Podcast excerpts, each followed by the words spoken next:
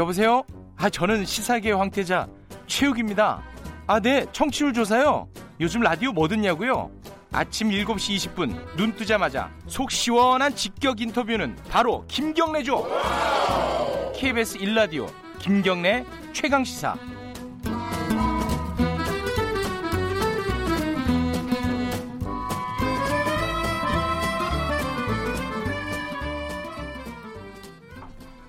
네, 김경래 최강 시사 듣고 계십니다. 어, 부동산 얘기 좀 해보겠습니다. 이 각종 대책들 6월달에 냈고 최근에 7월 10일 날 추가적인 대책이 나왔고 이 추가적인 대책도 어, 시장에 그렇게 효과적으로 먹혀 들어가고 있지 않는다는 흔적들이 좀 보이고 있습니다. 집값들이 여전히 좀 꿈틀거리고 전 전월세가 또 움직인다는 얘기도 있고요. 이 대책에 대한 평가부터 시작해서 어제는 또 공급 대책의 일환이죠. 이게 그린벨트 해제 가능성 얘기가 나왔습니다. 당정 협의회에서. 어, 요거는 가능할지 어, 어떤 실효성이 있는지 오늘은 야당 입장 좀 들어보겠습니다. 미래통합당의 부동산 전문가시죠. 또 이 김연아 비대위원 스튜디오에 모셨습니다. 안녕하세요. 네, 안녕하십니까? 네. 네. 어, 일단 뭐 그거부터 좀 여쭤보죠. 그린벨트 얘기는 조금 이따 하고 이 최근에 나온 정책들 이제 네. 보유세 올리는 정책이잖아요. 네. 사실은 어 그거 어떻게 평가하세요? 먹힐 거라고 보십니까? 음, 뭐 나오기 전에는 굉장히 어마어마한 강도로 네. 또 세율 자체는 굉장히 높은 뭐 기존 세율보다 음. 다주택자의 경우에는 뭐 두 배 이상 높이니까 네. 뭐 엄청난 충격을 줄 것 같이 사실은 겁을 먹었었는데요. 네. 어제 무슨 시민단체에서 그 종부세가 두 배 이상 오르는 거는 뭐 20명밖에 안 된다라고 하는 분석 자료가 나왔더라고요. 예, 근데 음. 실제로 그런 자료를 분석하기 위해서는 국세청이나 정부 당국자가 조정 지역의 3주택자나 2주택자 이상에 대한 통계를 갖고 분석을 해야 되는데 음. 그게 뭐 맞는지 안 맞는지는 모르겠는데 어제 그 발표가 일어나고 나서 어 정부에서 해명 자료가 나왔다는 거를 기사로 보지를 음. 못했어요. 그래서 네. 일단 저도 굉장히 혼란스럽습니다. 이게 음. 강도가 높은 건지 일단 음. 세율은 너무나 이렇게 쪼개져 있기 때문에 네. 지금 세율만 구간별로 나온 거를 갖고는 실제로 어느 정도 시장에 영향을 미치는 가름할 수가 없는데요. 네. 제가 좀 안타까운 게 이런 대책을 발표할 때는 좀 시뮬레이션이라는 것을 해가지고 음. 이게 어느 정도 영향력을 미친다라고 하는 것을 좀 시장에 알려줘야 되는데 구두로는 뭐 굉장히 폭탄 같다고 음. 얘기를 하면서 네. 사실 이런 반박 보도 자료가 나왔을 때 정부가 입 다물고 있고 네. 또 하나는 뭐 계속 장관하고 차관이 공급 부족하지 않다라고 얘기를 하고 있다가 어제 또 뜬금없이 어 뭐 그린벨트 해제까지 고민하고 있다는 식의 음. 발언이 나오는데 뭐 그동안은 국토부와 기재부 간의 좀 엇박자, 뭐 서울시까지 좀 포함해서 이랬었는데 어제부터는 드디어 이제 민주당과 뭐 그 나머지 세 개 부처가 전부 다 엇박자를 보이는 혼란 그 자체로 저는 해석이 됩니다. 아 그러면은 전문가시니까 좀 여쭤볼게요. 뭐 어떻게 해야 되는 겁니까? 그 일단 저는 필요해요? 정부가 네. 공급 부족을 인정하는지 인정하지 않는지에 대한 명확한 음. 입장이 필요한 것 같아요. 음. 우리가 만약에 그린벨트를 정말 풀어야 된다라고 하면은 네. 공급이 부족하다. 네. 이 상태로는 안 된다. 그리고 그린벨트 해제를 빼고는 답이 없다라는 음. 이런 사회적 합의가 있어야지만 그린벨트를 푸는 거 아니겠습니까? 음. 근데 장관은 바로 전날까지도 공급 부족하지 않다 그러고 음흠. 어제 아침에 차관도 모 뉴스 프로그램에 나와서 어 그린벨트 해제 검토한 적 없다 이렇게 말을 네. 하면서 오후에 갑자기 당정 협의가 끝나고 나서 그린벨트를 검토하겠다라고 하는 음. 것은 저는 정말 부처 내에 공급 부족에 대한 정확한 객관적인 데이터가 있는지 없는지조차 모르겠고요. 네. 저는 그린벨트 해제 논의는 그게 문제가 아니라 정말 지금의 주택이 부족하냐 부족하지 않냐라는 음. 것 하나. 그 다음에 부족하다고 하면 그린벨트를 해제하지 않고는 주택 공급을 할 수 없는가라고 하는 음. 정부의 명확한 입장이 있는 게 먼저이지 음. 네. 이 앞에를 쌀뚝 잘라놓고 나서 지금 그린벨트 해제만 갖고 하는 것은 전혀 본질적인 문제가 아니라는 생각을 하고 있습니다. 뭐 일단 뭐 보유세를 올리고 그러니까 거래세도 또 올리잖아요. 그러니까 그거는 이제 어 보유하고 있는 사람들 이제 특히 이제 다주택자들 보고 팔라는 신호고 어 거래세를 올리는 것도 마찬가지고요. 근데 그거 플러스 이제 공급 부족도 사실은 얘기를 많이들 했잖아요. 여당도 정부도 그죠. 어... 필요하다라는 부분에 대해서 아니 근데 이제 정부는 네. 항상 공급 시장에서 공급 부족이 네. 문제다.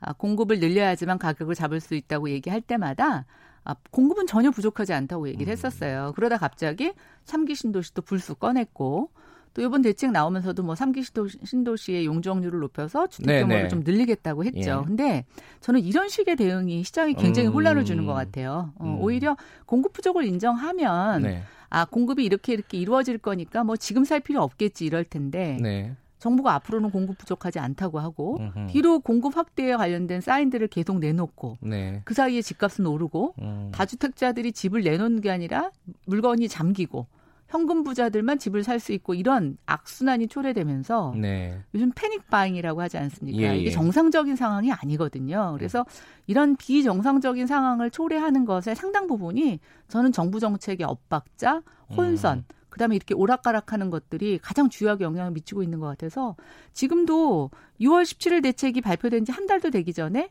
7월 네. 10일 날 대책이 또 나왔고요. 네. 7월 10일 날 대책을 내놓으면서도 또 은근슬쩍 정책을 예고하고 있습니다. 음. 그러니까 양도세 중과하고 증여하고 차이가 없게 하겠다. 뭐 음. 증여를 워낙 요즘 편법 거래를 하니까 네. 공급 정책도 검토하고 있다. 그러면 시장에서는 아 이번 정책이 끝이 아니고 다음에 또 뭐가 있구나라고 기대를 하게 되면서 네. 현 정책에 대한 반응을 유보하게 되는 거죠. 그러다 음. 보니까 지금 뭐 6월, 7월 정도의 거래도 그렇게 줄지 않고 호가도 내려가지 않고 있다라는 시장의 보고가 있게 음. 지금 나타나고 있습니다. 네. 그러다 보니까 시장에서는 야또 정부 정책이 효과가 없는 게 아니야? 뭐 이런 식의 그 도대체 뭐가 제대로 된 현상이고 정책이 영향을 미치는지에 대해서 아무도 판단할 수 없는 저는 정말 혼란의 상태라고 생각하고요. 정부가 정말 가격을 잡을 생각이 있다면 또 네. 다주택자들의 주택을 팔아서 가격을 잡을 수 있다면 저는 뭐 음. 거기에 좀 동의는 하진 않지만 지금 쓰고 있는 정책이 좀 이상합니다. 그러니까 팔게 해야 되잖아요. 네. 보유세 압력을 줘서 팔게 하려면 양도세는 좀 깎아줘야 됩니다. 음흠. 실제로 정부가 양도세를 중과하기 전에 그 감면해 주는 기간이 있었는데 그때 매물이 굉장히 많이 나왔어요. 네. 예, 그런데 지금은 그거 하다 하다 안 되니까 지금 거래세도 굉장히 높여놓은 상태거든요. 네. 차로 말하면 엑셀레이터하고 지금 브레이크를 동시에 밟고 있는 거예요. 그러니까 이게 가능 생산이 가능한 모든 수단을 다 써보자 뭐 이런 차원 아니겠어요? 이제 선의로 해석하면은 어. 선의로 해석하면 그런데 네. 모든 악으로 가는 입구에는 선의로 포장되어 있는 저기가 있죠. 그러니까 이 국민들 입장에서는 뭐가 됐든 간에 좀 네. 집값이 더 오르지 말아야 되고 음. 좀 구입 가능한 수준으로 돼야 되는데 음흠. 지금 뭘 해도 그게 반대로 가고 있으니까 정말 답답한 상황입니다. 어쨌든 김연아 비대위원께서는 어 공급에 대한 정부 어, 여당의 어떤 입장을 좀 명확하게 하는 게 네. 어, 혼란을 좀 줄일 수 있는 첫 번째 방법이다. 이게 좀 총론적인 얘기인데. 네. 근데 강론으로 이제 그린벨트 얘기를 잠깐 하면요. 어, 어쨌든 그린벨트를 해제할 수 있다라고 하는 거는 공급을 좀 늘리겠다는 신호잖아요. 기본적으로는 네. 거기에 대해서는 뭐 기본적으로는 동의하십니까? 아니면은 그러니까 제가 아까 두 번째 말씀드렸던 전제 네. 그러니까 그린벨트 외에는 공급을 확대할 방법이 없느냐라는 음. 것이 또 전 좀 좀 따져봐야 될 일인데요. 그래요. 그린벨트 해제가 굉장히 처음에는 비용이 저렴한 것처럼 음. 느껴집니다. 네. 일단 뭐 땅값도 저렴하고 거기 개발 안 되어 있는 지역이니까 쉽게 개발할 수 있을 네. 것 같은데 지금 우리가 뭐 기후나 환경 변화 또 인구가 사실은 이제 쇠퇴기에 접어들었는데 그린벨트를 인구 성장기 고도 경제 성장기에서도 정말 강압적으로 지켜왔던 그린벨트를 음. 이제 시대가 바뀌었는데 이거를 지금 집값이 뭐 공급 부족인지 아닌지 정부의 확실한 판단도 없는 상태에서 네. 이걸 해제한다. 아, 저는 우리가 얻는 이득보다는 어, 잃는 사회적 경제적 비용이 훨씬 더클 음. 거라고 보고 있습니다. 음. 아, 요즘은 그 흙 자체로 남아 있는 땅이 네. 그런 땅을 보존하는 것도 환경에 도움이 된다라고 얘기할 음. 만큼 환경 변화가 굉장히 급격하게 일어나고 있는데 기존에 다른 땅을 활용하는 걸 검토하지 않고 그린벨트 해제를 한다? 저는 왜 환경 단체들이 가만히 있는지 잘 모르겠습니다. 어, 뭐, 가만히 있지는 않을 것 같은데, 앞으로. 아니면 이제 네. 환경단체들의 지금 얘기를 패싱을 하고 국토부가 몰아붙이는 건지는 모르겠는데, 좀 의아한 건, 원래 이런 그린벨트 해제는 국토부가 먼저 얘기를 해야 되는데, 네. 지금 기획재정부가 얘기를 꺼내고 있고요. 어, 또 세금은 원래 기획재정부 소관인데, 국토부가 먼저 엄포를 놓으면서 정책에 대한 일종의 이제 발언들을 하고 있는데, 네. 이게 업무가 뒤바뀐 건지 음. 아니면 음. 서로의 역할을 지금 뭐 교대로 하는 건지 아니면 이게 엇박자인지 정말 혼란스럽습니다. 근데 공급을 일정 정도는 좀 어, 공급을 늘려야 된다라는 게 이제 공감대가 만약에 있다면은 아까 말씀하신 그린벨트 말고 다른 방법은 뭐가 있어요? 일단 서울 시내 유효부지를 많이 저는 찾을 수 있을 거라고 보여집니다. 그래요? 예. 음. 재개발 재건축을 지금보다 조금 더 완화해서 네. 추진되게 하는 것도 하나의 요인이 될 수가 있고요. 예. 그다음에 이제 우리가 이게 코로나 사태로 인해서 사실은 상가들이 많이 지금 쇠퇴하고 있습니다. 네. 그럼 상업용 공간들을 주거로 활용하는 방법도 고민을 음. 할수 있고요. 네. 뭐 저는 여러 가지 방법이 있을 수 있다고 생각이 되고 서울의 주택이 부족하지만 100% 서울에서 충당을 할 수는 없습니다. 음흠. 그러면 지금 1, 2기 신도시들이 많이 지어져 있고 네. 1, 2기 신도시에 광역교통망만 잘 깔아도 서울의 주택 수요를 분산할 수 있거든요. 음흠. 또 하나 지금 정부의 생각대로 서울에 있는 다주택자들이 집을 좀 팔고 어, 외곽으로 빠져나가고 젊은 사람들이 도심에 들어와 살 수 있도록 하는 방법도 네. 공, 주택을 추가로 짓지 않고 공급량을 늘릴 수 있는 방법입니다. 그러니까 음. 저는 이게 어디서 어떻게 필요하냐, 부족하냐라는 것을 판단하게 되면 네. 그 방법은 다양한 선택이 있을 수가 있는데 네. 지금 부족한지 부족하지 않은지에 대한 것을 완전히 블랙박스처럼 숨기고 있거든요. 네. 그러고서는 그린벨트만 주장하다 보니까 시장에선 이해가 되지 음. 않는 거죠. 그린벨트를 해지 할지 말지 뭐 이거는 지금 조금 이르다 더 판단을 해보자 공급이나 이런 부분에 대해서. 예, 그러니까 일단은 정부가 말씀이시네요. 서울시의 주택이 부족하다라는 음. 시장의 음. 비판이나 제안을 수용한다라고 하는 인정이 먼저 필요하고요. 예. 그럼 어디에 어떻게 어, 해야 되는데 네. 실질적으로 그게 좀 어렵다라는 것을 인정하고 그린벨트로 좀 끌고 가는 그런 의견 수렴의 절차, 의사결정의 음. 절차가 좀 공개되어야 될 것 같아요. 음흠. 근데 어, 어, 어제 김종인 비대위원장이 부동산 관련된 얘기를 했습니다. 네. 이게 이제 아파트 후분양제 얘기하고 네. 그 청년 주택담보대출 네, 공공모기지. 예. 예, 예. 근데 이, 이게 어, 어떤 총론 차원에서 부동산 정책이라기보다는 네. 약간 강론에 가까운 것 같다는 느낌도 있고요. 어떻게 보세요, 이거는? 어, 일단 저희는 어떻게 판단을 하냐면 네. 이 지금의 정책 상황이 네. 뭐 진짜 쑥대밭입니다. 전국이 난리가 음. 났죠. 네. 네. 불이 나고 있다고 좀 상황을 설명을 드리자면 일단 불을 꺼야지 그 다음에 뭘 할 수 있는 거지 않습니까? 그게 네. 이제 정부가 지금 막 거의 폭주처럼 가고 있는 조세 네. 증가에 의한 이런 정책들을 조금 일단은 멈추는 게 필요하다는 생각이 들고요. 네.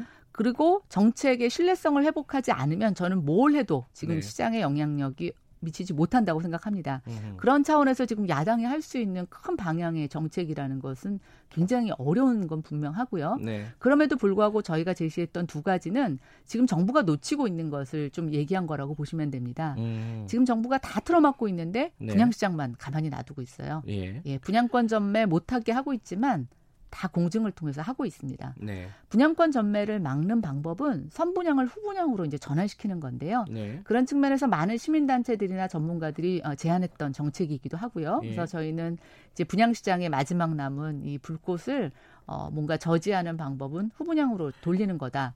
이게 근데 공급 어, 확대 정책이랑 약간 배치되는 거 어, 아니에요? 어, 근데 지금 시중에 유동 자금이 네. 워낙 많기 때문에요. 아. 수요자들의 돈을 받아서 짓는 게 아니라 그 네. 넘치는 유동 자금을 이 주택 건설 자금으로 활용할 수 있는 중간에 매개체가 좀 필요하죠. 음. 그거는 조금 더 기술적인 검토가 필요합니다. 그러나 네. 이큰 전제에 대해서는 뭐 많은 전문가들이 일단 공감했던 게 있고요. 네. 두 번째는 이제 우리가 다주택자들에게 주택을 팔게 하면서 네. 청년들이 주택을 살 수 있는 방법에 대해서는 뭐 손발을 다 잘랐습니다. 음. 대출을 어렵게 네. 만들었고 경기도 너무 안 좋고 네. 주택 가격이 너무 올랐죠.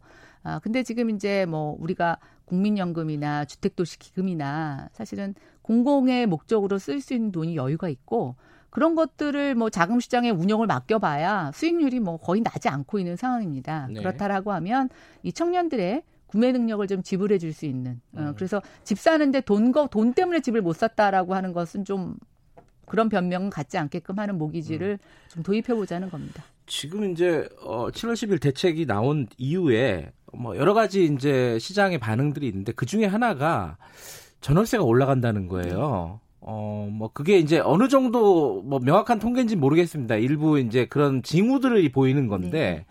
거기에 대한 이제 대책으로 임대차 3법을 지금 여당에서 얘기하고 있지 않습니까? 뭐 다 아시다시피 뭐 임대차 신고제, 계약갱신 청구권, 전월세 상한제 뭐 이런 게 골자입니다. 이 부분에 대한 야당 입장은 뭐예요? 저희는 예전부터 음. 이 계약갱신 청구권이나 이 모든 것들을 전 주택에 적용하는 것은 반대 입장을 표명해 왔습니다. 음. 그래서 이제 우리는 민간 임대주택 사업법, 네. 즉 임대주택 사업자로 등록한 사람에 한해서는 이런 제도를 적용을 하고 네. 그런 것들을 포션을 넓혀가자는데 동의를 했었는데요. 네. 정부가 임대주택 사업자 등록 제도에 대해서 사실 이제 실패를 한 거지 않습니까? 음. 그리고 모든 세제 혜택을 지금 걷어들입니다. 네. 그러면서 일반적으로 모든 임차 가구에 다 적용을 하겠다는 건데 지금 대한민국 임차 가구가 900만입니다. 음흠. 등록 사업자가 300만입니다. 그러면 3배 가까운 시장에 지금 모두 획일적인 잣대를 들이대겠다는 건데요. 이거는 시장에 엄청난 혼란을 가져올 겁니다. 특히 그냥 평상시에도 그러니까 전월세가 안정이 돼 있을 때도 이 제도는 영향을 미칠 수 있다라고 음. 하는 의견이 있었는데 지금처럼 보유세가 높아지고 어, 주택을 사고 팔 수 없는 상황에서 어, 세부담을 늘려놨는데 어, 만약에 이런 임대차와 관련된 강력한 규제가 시행이 되면 저는 두 가지라고 보는데 일단은 임대료가 폭등할 수가 있고요. 네. 임대료 폭등은 이미 저는 시작이 됐다라고 보고 있습니다. 왜냐하면 국회가 지금 180석을 차지하고 있고 법에 대한 통과 가능성이 높아졌기 그렇죠. 때문에 네. 이미 시장은 그거에 따라 움직이고 있고요. 그럼 이제 그 가격이 반영된 다음에 두 번째는 세입자들은 이제 골라서 받게 됩니다. 아, 특히 뭐 주택의 품질이 좀 좋은 데들은 사람들을 골려, 골라서 받게 되고 그 다음으로 나타날 수 있는 건 임대 주는 집은 이제 전혀 수리를 하지 않게 되는 거죠. 그래서 우리가 임대주택의 품질이 굉장히 급격하게 하락할 수가 있습니다. 근데 어찌됐든 지금 이제 어, 임, 임차인들의 권리를 좀 보장하기 위한 거라고 이렇게 생각할 수도 있는 거잖아요. 대책은 있어야 되는 거 아니에요? 지금 이 삼 세 가지의 법이 네. 이제 임대차에서 임차인의 대항력을 높여주겠다라고 하는 근본 음. 취지에는 뭐 많은 사람들이 공감을 그러니까요. 합니다. 그런데 네. 이게 18대서부터 계속 논란이 됐던 건 뭐냐면 음. 이것을 시행했을 때 긍정적인 효과보다는 부정적인 효과가 더 많이 나타날 수가 음. 있고 그래서 점차적으로 임대주택 등록 사업자에게 적용을 하자고 합의가 이루어졌던 건데 이게 지금 집값 잡다 잡다 안 되니까 정부가 마지막 카드로 꺼내 든 건데요. 모르겠습니다. 이미 시장에서 반응을 하고 음. 있고 이게 어떤 최종의 파국으로 갈지는 모르겠으나 음. 임대차 부장 시장을 불안하게 만드는 것은 분명히 원인 제공하고 임대차 있습니다. 좀 따져봐야 된다라는 네, 입장이시네요. 오랜만에 부동산 얘기만 하니까 옛날 네. 생각나네요. 아, 네. 오늘 고맙습니다. 네, 감사합니다. 미래통합당 김연아 비대위 원이었습니다. 김경래 차강사 1분 여기까지고요. 잠시 후 8시에 2부에서 뵙겠습니다.